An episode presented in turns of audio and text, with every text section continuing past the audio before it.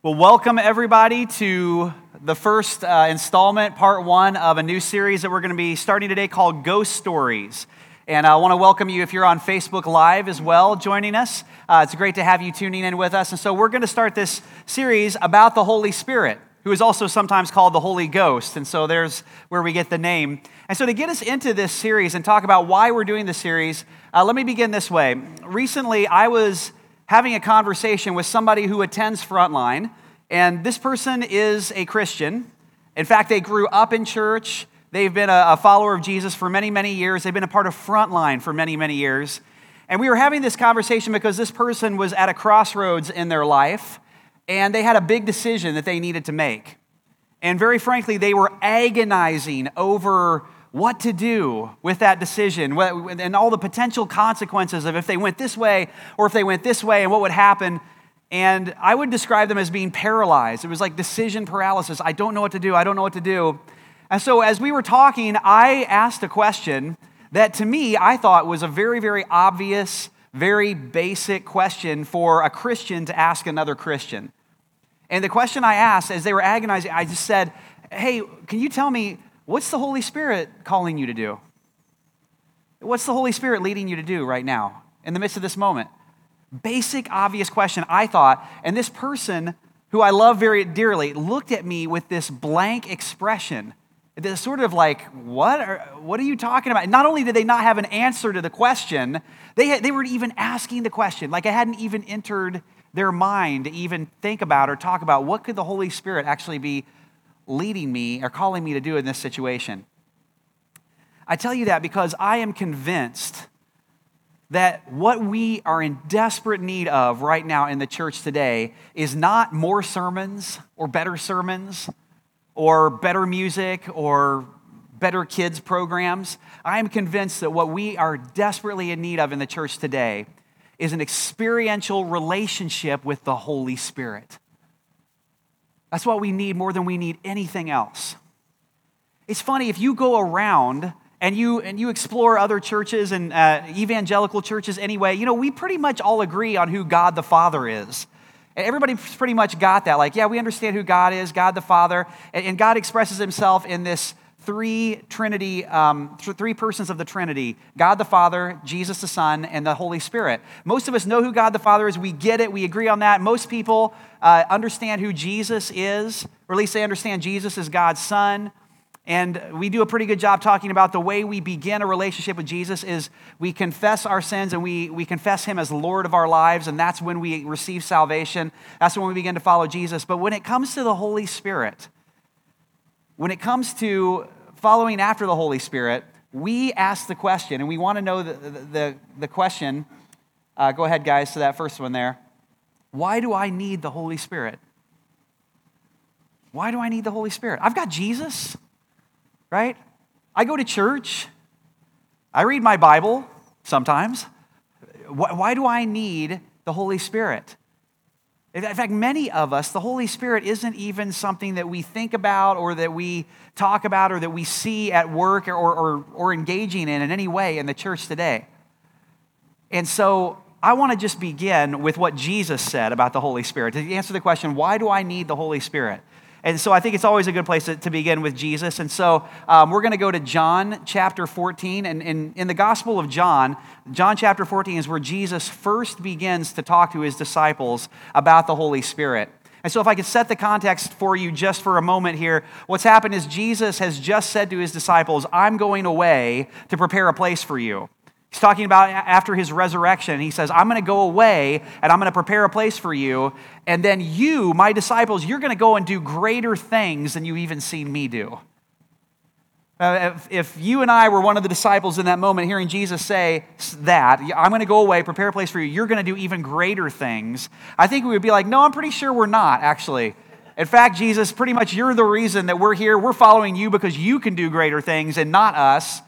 And so it would just be such a baffling, confusing thing. And so Jesus explains how. He says, here's how you're actually going to do greater things.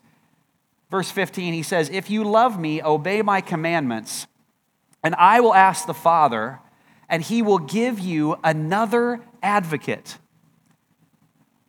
who will never leave you. Jesus is saying, I'm going to leave you and go prepare a place for you, but this advocate will never leave you. He is the Holy Spirit who leads into all truth. The world cannot receive him because it isn't looking for him and does not recognize him. But you know him because he lives with you now. Jesus is talking about himself. He lives with you now, and later he will actually be in you. This would be just so baffling and so confusing if you were hearing this for the first time as Jesus' disciples. Now, I want to point out, Jesus calls the Holy Spirit there another advocate. Says, I'm going away, but there's going to be another advocate. I'm going to pray to the Father, and he's going to come. The word another there in the original Greek language that this was written in uh, means another one the same. As, as opposed to another that's of a different kind or a different sort, the word actually means another that's the same as me. I'm going to give you another advocate, and he's basically the same as me. That's what Jesus says. And then, if you can imagine this, the disciples are hearing this and they're trying to make sense of, Uh, of what's about to happen. And, and what I, the big thing I want you to see with this is Jesus wanted this for us, He wanted this for His disciples. He wanted them to experience what it meant to be filled with the Holy Spirit, to have this advocate who is the same as himself actually fill our lives. It's what he wants for you. If you're a follower of Jesus, if you're somebody who's trying to, to follow Jesus with your life, it's what God wants for you is to be filled with the Holy Spirit and to understand what that means. What's amazing is if you read the book of Acts, the book of Acts is actually what follows the Gospel of John in the New Testament. And the book of Acts, exactly what Jesus said was going to happen happens. In Acts chapter 2, on the day of Pentecost, the disciples are gathered together and they're there in Jerusalem, and there's this big festival happening where there are all these people there, and the Holy Spirit comes and, and fills the disciples with the Holy Spirit, and then the whole church gets filled with the Holy Spirit. And then basically from there, the entire book of Acts is basically just a story about the Holy Spirit and his work in the disciples' lives and how he propelled the church forward. That's really true. If you read the book of Acts, the main character in the book of Acts is not Peter or Paul, it's the Holy Spirit. And it's a story about how the Holy Spirit filled the disciples and then just kept taking the gospel forward again and again and again. And so here's the question I think we should ask at this point How could something Jesus wants for us be so absent today when we look at the church? Something Jesus clearly wanted for his disciples, for us to experience, was being filled with the Holy Spirit. And the whole entire book of Acts is so about the Holy Spirit, but yet you can sit through most church services and most places today, and you don't ever really hear about the Holy Spirit. Many of us don't even know what that means uh, to be filled with the Holy Spirit or to follow after Him. Why is it something like we talk about God, we talk about Jesus all the time, but the Holy Spirit, it's like, yeah, we just don't really talk about that. I've got Jesus. I read the Bible, I'm good. I don't need the Holy Spirit. Why is that? Here's the reason I think. Okay, so this is just Brian Bloom's opinion. That's all this is. One of the reasons I think that is, is because our individual experience with the Holy Spirit is so unique and personal to us. Your experience with the Holy Spirit will not look exactly like my experience with the Holy Spirit. God is just that big and he's just that powerful. There's no box we can put him in. And so your experience will be different. Your individual experience will be different than other people's experience. And in fact, I'm really sad to say this, but over the centuries, the church has actually disagreed a lot about the Holy Spirit and disagreed about how the Holy Spirit works in people's lives. And a lot of it, honestly, is that kind of, well, it didn't, the Holy Spirit's working differently in you than he work, looks uh, in my life. And so there must be something wrong. And so we've kind of tried to judge each other on those kinds of terms.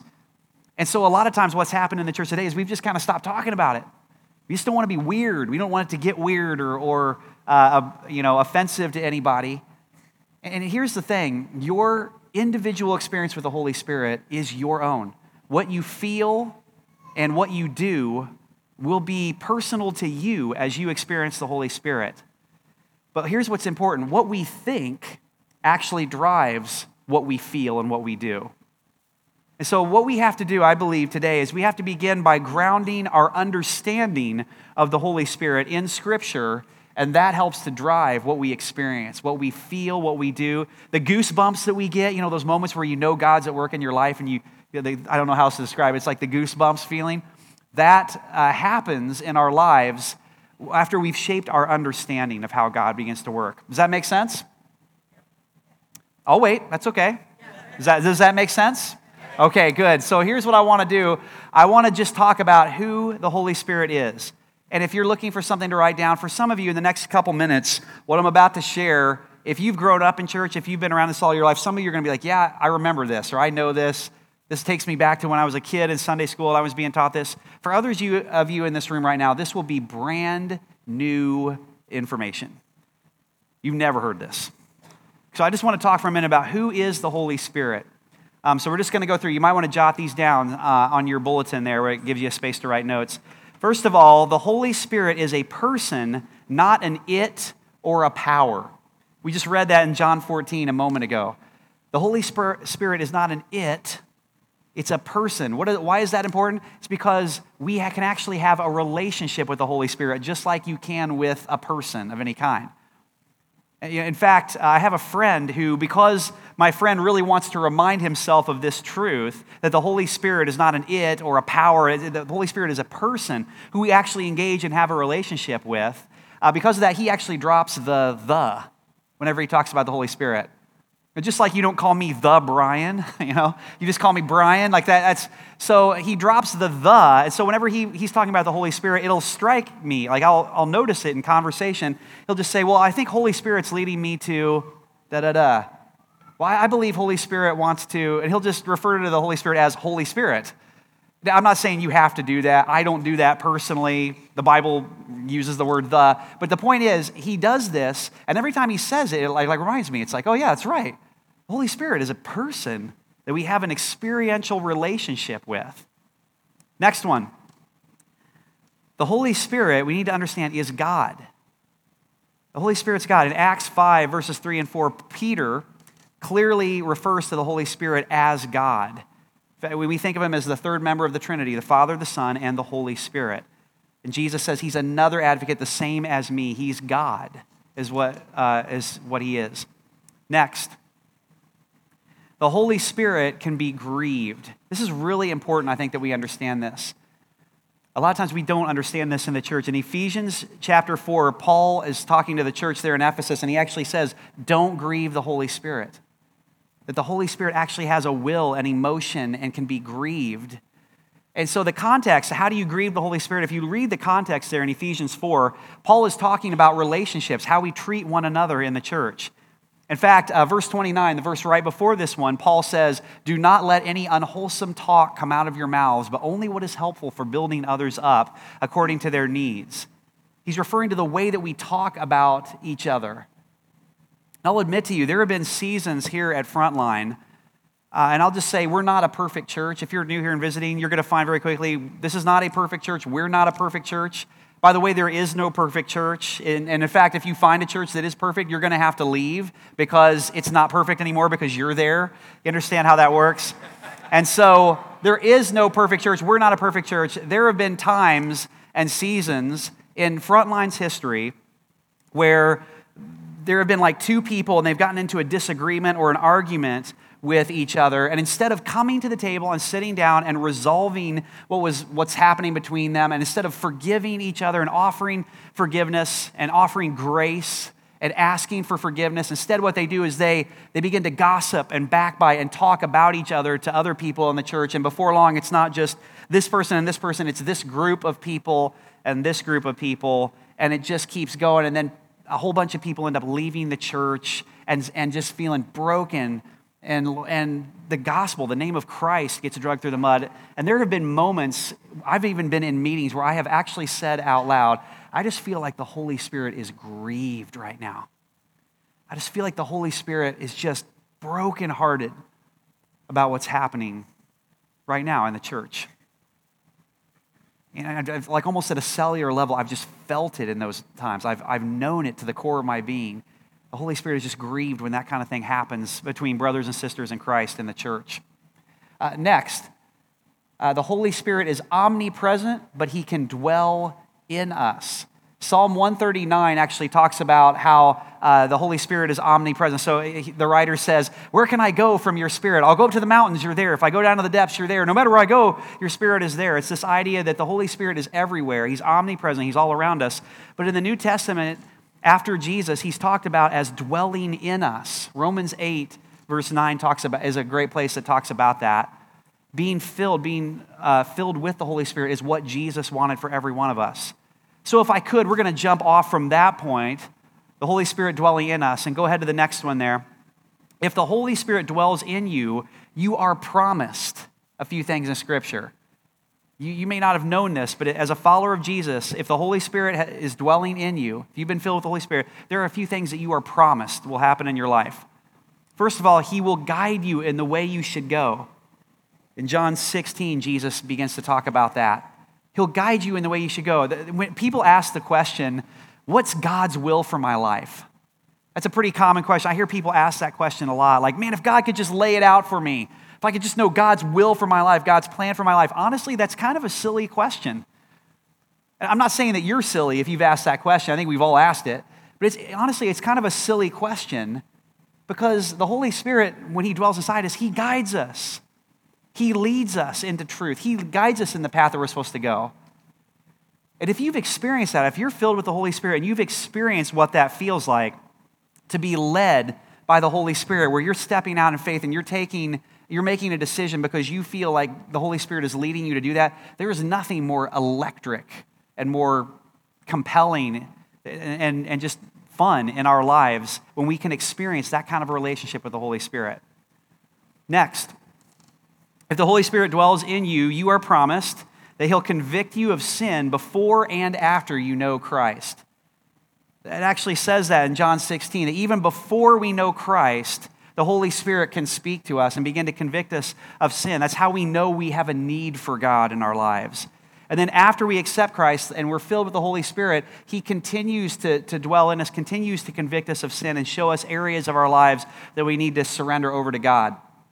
Uh, something that's happened hundreds of times here at Frontline uh, is after a message, somebody will come up to me and they will make this statement. I've heard this hundreds of times. They'll say, You were talking to me this morning. One person uh, say, Have you been following me around all week? And whenever somebody says that to me, I have the exact same response. In fact, if you've come up and you've said that to me, man, you were talking to me this morning, my, my immediate response I say to every single person is, That's the Holy Spirit. You need to listen to that. That's the Holy Spirit. Because here's the thing I don't know anything about your life. I, I don't know, I haven't been following you around all week. I can only learn so much from Facebook about all you guys. I don't know what you've been doing. If you've ever had that experience, even if you've not surrendered your life to Jesus yet, if you ever had that experience where you're sitting there and you're listening to the Word of God uh, being open to you, and suddenly there's a sense of, oh man, he's, that's about me. That's about my life. That's the Holy Spirit. And what he's doing is gently convicting you and showing you this is an area you need to pay attention to. This is an area where God wants to work, where God wants to intersect in your life and begin to bring healing, begin to bring something new. And, and that's what he does for us. Next one. If the Holy Spirit dwells in you, you are promised that there is a manifestation of the Spirit that will appear in your life. 1 Corinthians 12 talks about this that uh, in the body of Christ, each of us are given a gift of the Spirit, a manifestation of the Spirit in our lives, and it's for the common good. It's for building up the church. That's what it's for. Um, now, here's where the churches a lot of times argued with each other is that the manifestation of the gifts are different. And so you, you the manifestation of the Spirit in your life might look different than it does in someone else's life. And we don't need to point at each other and say, well, you don't do what I do and you don't see, you know, experience what I've experienced, therefore you're not as much as me. That's not what we're supposed to do. We're supposed to recognize that God gives the Spirit to different people in different ways for the building up of the church. But that's what happens when you're filled with the Holy Spirit. You have some sort of gift of the Spirit manifestation in your life. We'll talk more about that in, in future messages. Next one if the Holy Spirit dwells in you, you are promised the fruit of the Spirit in your life. In Galatians chapter 5, Paul begins to talk about the fruit of the Spirit. And these are attributes, they're character traits uh, lo- love, joy, peace, patience, gentleness, self control. I'm missing one, but, uh, but you know what they are. If you go read them, you can, you can read them for yourself. In Galatians 5, those attributes, those what Paul calls the fruit of the Spirit in your life, the Spirit bearing fruit in your life, those are actually the attributes of Christ. That's where those attributes come from. They were what we saw in Jesus, they're, they're His attributes. And so when you're filled with the Holy Spirit, what happens is the power of the Holy Spirit actually works in your heart and your life to help you become more like Jesus and to develop those attributes of Christ in your life more and more and more to a greater degree. That's what he does. And so, is that the last one? I believe that was the last one, right? And so, these are what God promises in our life. Now, here's why I took the time to go through this and tell you all of these things. Uh, the reason is, is because I had an experience several years ago. I was actually setting up um, my office here at Frontline. And so I got my desk put into a new office that we had moved my office to another place. And so I'm setting up my desk and I got one of these things. You know these, right? You've set up your desk even at home, maybe with one of these, a power strip. Uh, it's a surge protector, whatever it is. And so you get this power strip. And so what I was doing is I began to plug everything from my desk into this thing. So I plugged my computer in, I plugged my printer in. I remember I had like a lamp on my desk, I plugged it in. I had some speakers and a sub. I plug, plugged those into this um, power strip. And then I got ready and I, I stood up and I pushed the button on my computer, and my computer wouldn't turn on. And so for the next several minutes, I spent trying to figure out what was wrong with my computer. I assumed something's wrong with it. I can't figure out why it won't turn on. And then suddenly I noticed, like the lamp won't turn on either, and the printer isn't on. And so I immediately assumed, well, there must be something really wrong, like electrically, here with the building. And so what I did is, after messing with this for all this time, I call up uh, the guy who was at then our tech director here at Frontline. His name is Kevin. I said, Kevin, I need you to come down to my office, man. Something electrical is going on in my office. I can't make anything work on my desk. So Kevin comes down to my office, and it took him all of about three seconds to diagnose what the problem was. As I was plugging all these plugs into this power strip, I had also done this.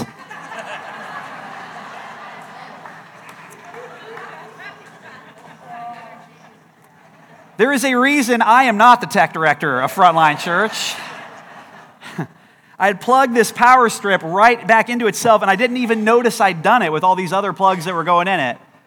And so, Kevin, there was this moment after calling me an idiot, which he totally should have done. There was this moment where he unplugs the power strip from itself and plugs it into the wall, and like magic, everything on my desk springs to life. Like, wow, look at that. It all works. And this is, I tell you that story because for many of us, this is exactly how we are living our Christian life, or it's exactly how we're trying to live our Christian life. What happens is we come to God, we, we know Jesus, and we surrender our lives, and then we just begin to try to live from our own power. We plug ourselves back into ourselves instead of plugging into the power source of the Holy Spirit. And then we wonder, why am I not seeing the Holy Spirit working in my life? Why is God not showing up? And so we strive and we struggle in our own power and our own strength, trying to be good, trying to be moral, trying to do what we think Jesus would do. And we struggle and we mess and we back step, you know, a bit. And then we'll like two steps forward, three steps back. And we struggle and we fall back again and again and again. And it's exhausting. Aren't you tired of being exhausted? And what's needed is an experiential relationship with the Holy Spirit. We need to plug into the power source of God.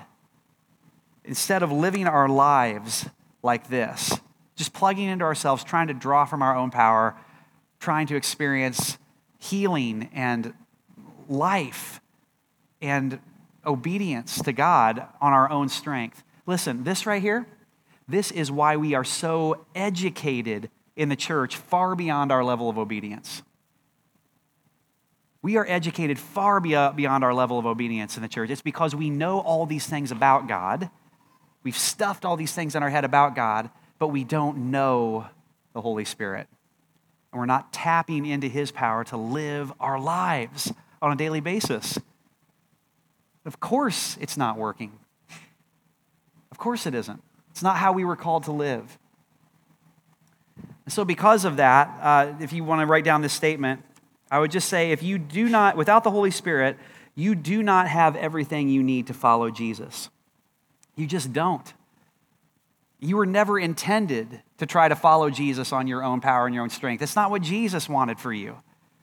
He said, Look, I'm going to go away. You're going to do even greater things, not by your own power, but because you're going to be filled with the Holy Spirit. He's the same advocate as me, another advocate the same as me. Without the Holy Spirit, you simply do not have everything you need to follow Jesus, and that's why it's such a struggle. But when you plug into that power source, I'm telling you, and the Holy Spirit begins to work in your life, all kinds of stuff begins to break loose and break free. It's where freedom in the Holy Spirit comes from. It's where God really begins to move and work and change your life. So, we've talked about why we need the Holy Spirit. We've talked about who the Holy Spirit is. So, I want to just shift gears for a moment and talk about so, how do we receive the Holy Spirit? In that passage we just began with in John 14, Jesus says, The world can't receive the Holy Spirit. The world can't even recognize the Holy Spirit can't even understand how he works, but Jesus says, But you know him because you've known me. And he says, You can receive the Holy Spirit. So, how do we receive the Holy Spirit? How does that happen? Again, I want to start with Jesus. I think that's a pretty safe place to begin. And so I'm going to take you to Matthew chapter 3. Uh, this is how it happened for Jesus. It's early on in Jesus' ministry. It says, Then Jesus went from Galilee to the Jordan River to be baptized by John. Now, stop there for a second. Earlier in the Gospel of Matthew, we've already been told that John's baptist, baptism, John the Baptist is out baptizing people in the Jordan River. His baptism is a baptism of repentance. What does that mean? Repentance means I'm walking this direction and I stop and I turn around and I walk the other direction. That's exactly what repentance means.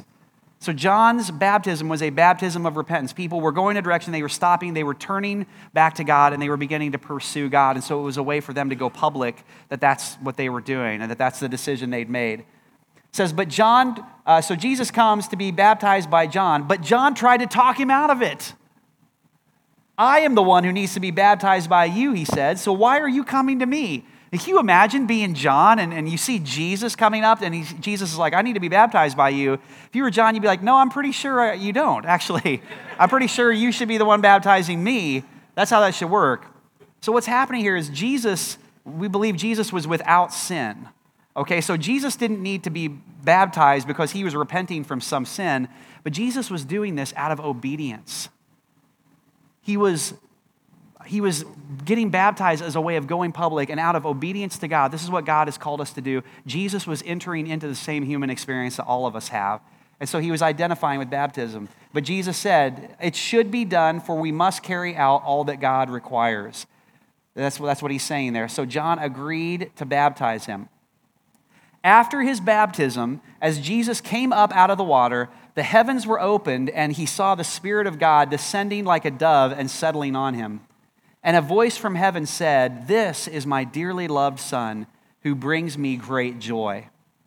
What's interesting about this passage is this is one of the only passages in the Bible where you see all three members of the Trinity all in one scene. You have the Father, the voice from heaven, this is my dearly loved Son. You have Jesus, the Son, and then you have the Holy Spirit descending like a dove in this moment.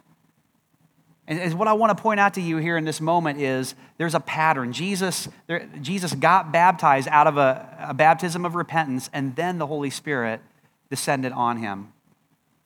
If you go from there, go to the uh, Acts chapter 2, as the Holy Spirit came at Pentecost and began to move, the disciples were filled with the Holy Spirit. And then Peter begins to preach to the crowd that we had mentioned that were there in Jerusalem. And he begins to preach. And in verse 38 of Acts 2, Peter says, Each of you must repent of your sins and turn to God and be baptized in the name of Jesus Christ for the forgiveness of your sins. Then, then, then you will receive the gift of the Holy Spirit. The reason I share this with you is hello? that was the ghost story part of ghosts. Um, uh, the, the reason I share this with you is I see a pattern here. And, and the pattern is you repent of your sin, you surrender your life to Jesus, you get baptized, which is your way of going public with your faith in Jesus, going public with that commitment you've made. And then, what do you do? You ask God to give you the Holy Spirit. And here's the beautiful thing about it when you ask God to give you the Holy Spirit, you're asking Him for something that He's actually promised to give you, and He'll do it. See, there's a difference. A lot of the prayers we, we pray, a lot of the things we ask God for, He's not promised to give us, right? God, would just give me a hedge of protection right now? It's traveling mercies. That'd be so great, God. I don't even know what that means. I prayed a hedge of protection. God never promised to give us those things, right?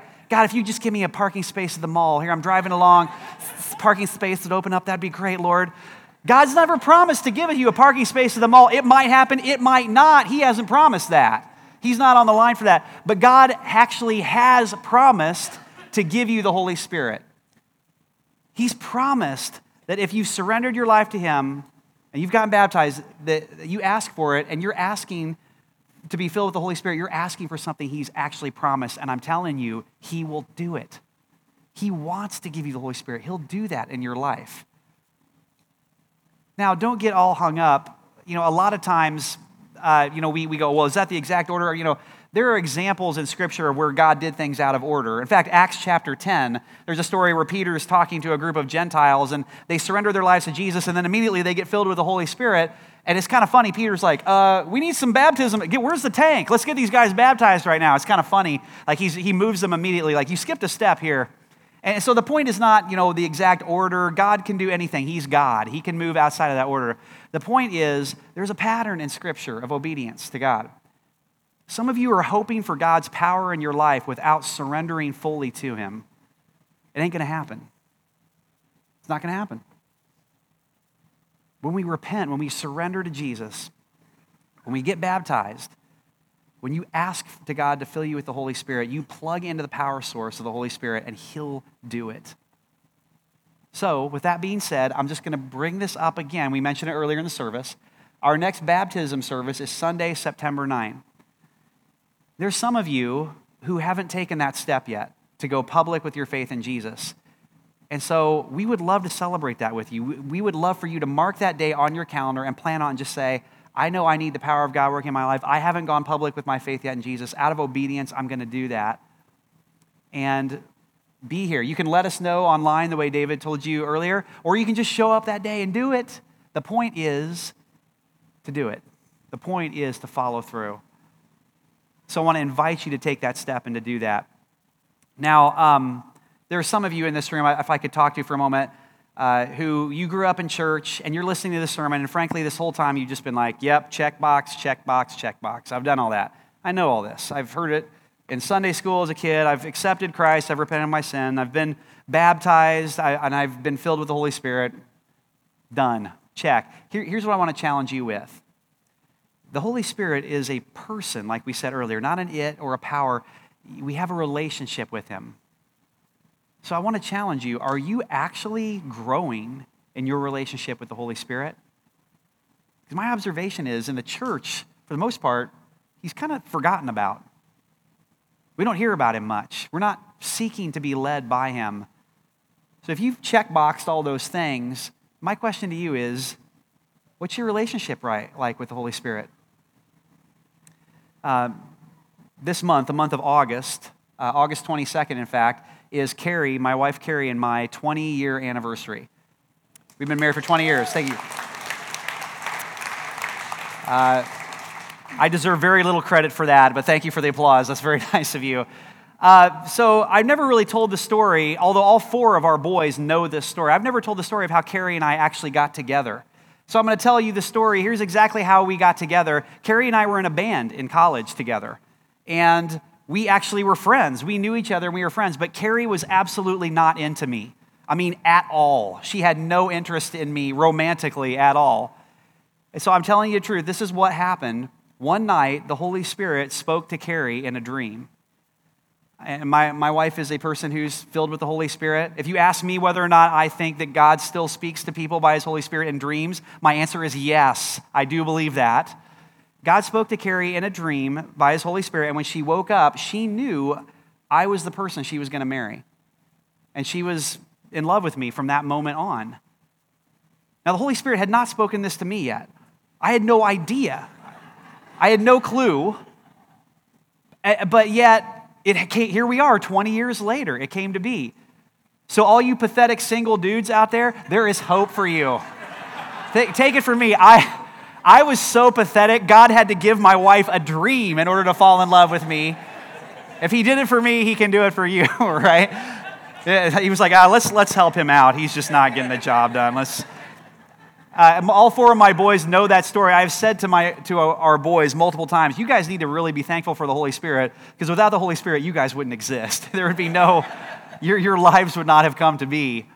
But this is what God did. Now imagine, so from that moment, God uh, gives Carrie this dream. She falls in love uh, or, or, believes, you know, what God's spoken to her. August 22nd, 1998, we stood in front of people and we went public with our marriage vows. Just like you do in baptism, we went public with our commitment to one another in front of our friends and family. And then here we are 20 years later. But can you imagine after that day when we went public with our commitment to one another in marriage? Can you imagine if I just decided I'm going to be done pursuing Carrie? Man, thank you, God. Thank you, Holy Spirit, uh, for you know giving her that dream. That's awesome that you did that for me. Thanks. Uh, you know, we, we did the, the step where we got in front of people and we went public with our marriage, but done now. Can you imagine if I just didn't pursue her from that point on? Can you imagine what our relationship would be like? Can you imagine what would happen to our marriage and the decay that would happen?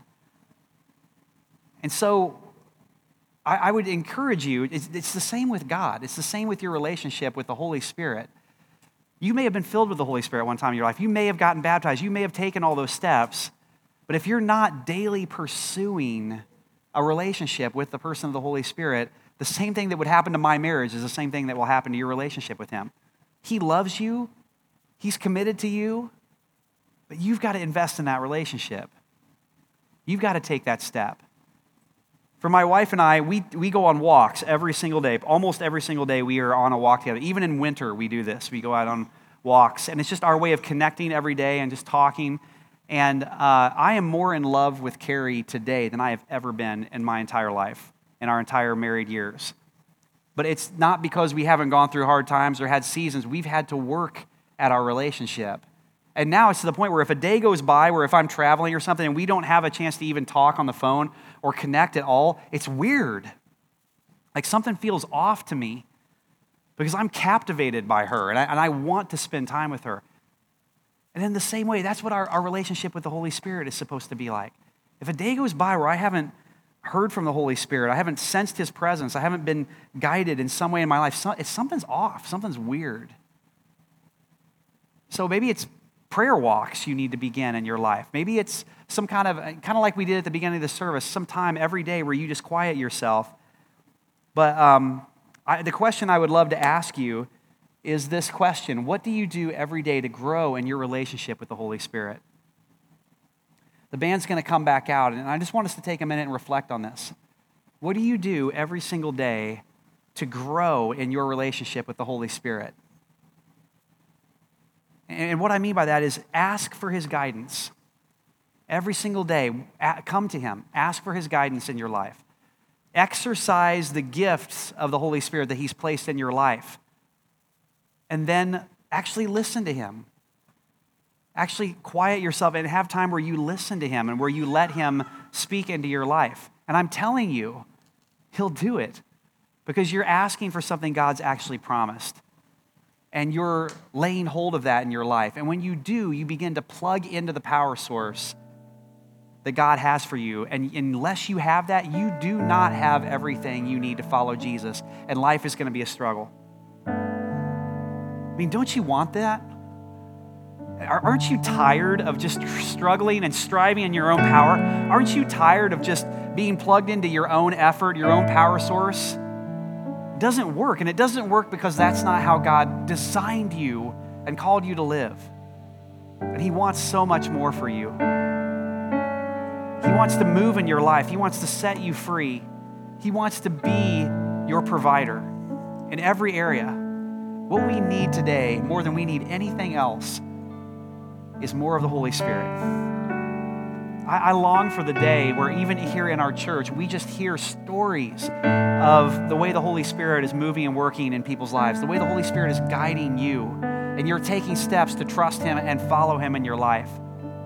I, I long to have more of those kind of stories to share in the church. We need it. We need it today. So I want to do this. Would you stand?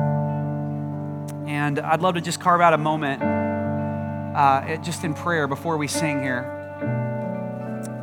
And maybe uh, where you're at, maybe you haven't taken some of these steps. And for you, maybe right now is just a moment to say, God, I know I need to surrender fully to you. I've been asking for your power and your help in my life without surrendering myself fully to you. It's not going to happen. So now, even in this moment, I surrender fully to you, and I'll be obedient to take that step of baptism, and I ask you to fill me with the Holy Spirit. For others of you in this room, maybe it's a simple matter of just saying, I've been plugged into my own power for too long. I know this stuff. I was exposed to it even at a time in my life, or I've been aware of the, uh, the information. I'm just not laying hold of it in my own life. I'm not experiencing it. And so, Holy Spirit, right now, I just give you access to me. Holy Spirit, right now, we just pray that you would just fill this room, that you would move, that you would begin to blow again a wind of your power in the church. I pray it for Frontline, God, but I pray for it for the entire church today. We need a fresh anointing of your Holy Spirit. We need a fresh wind of your Spirit to blow. We need men and women who are not powered by their own strength, their own abilities, their own uh, effort. We need men and women who are powered by the Holy Spirit to go and to take the gospel forward into the world. God, we just, I just pray right now that you would just begin to move in our lives, that you would begin to move in our families, that you would begin to guide us, that you would begin to speak to us, that you would begin to allow us to hear your voice. God, would you give us what we need every day? We can't do it on our own. We long for the greater things that you talk about in Scripture, but we haven't yielded ourselves fully to your Holy Spirit. And so, Holy Spirit, would you come? Would you move? Would you bring power where there needs to be power? Would you bring healing where there needs to be healing? God, and we just pray that it wouldn't look just like it did in past generations. We need something fresh. We need a fresh wind of the Holy Spirit to blow. So, would you do that, God? We're hungry for that. We long for that. And we know we can't get it without you. So we come to you now, Jesus. It's in your powerful name we pray. Everybody said,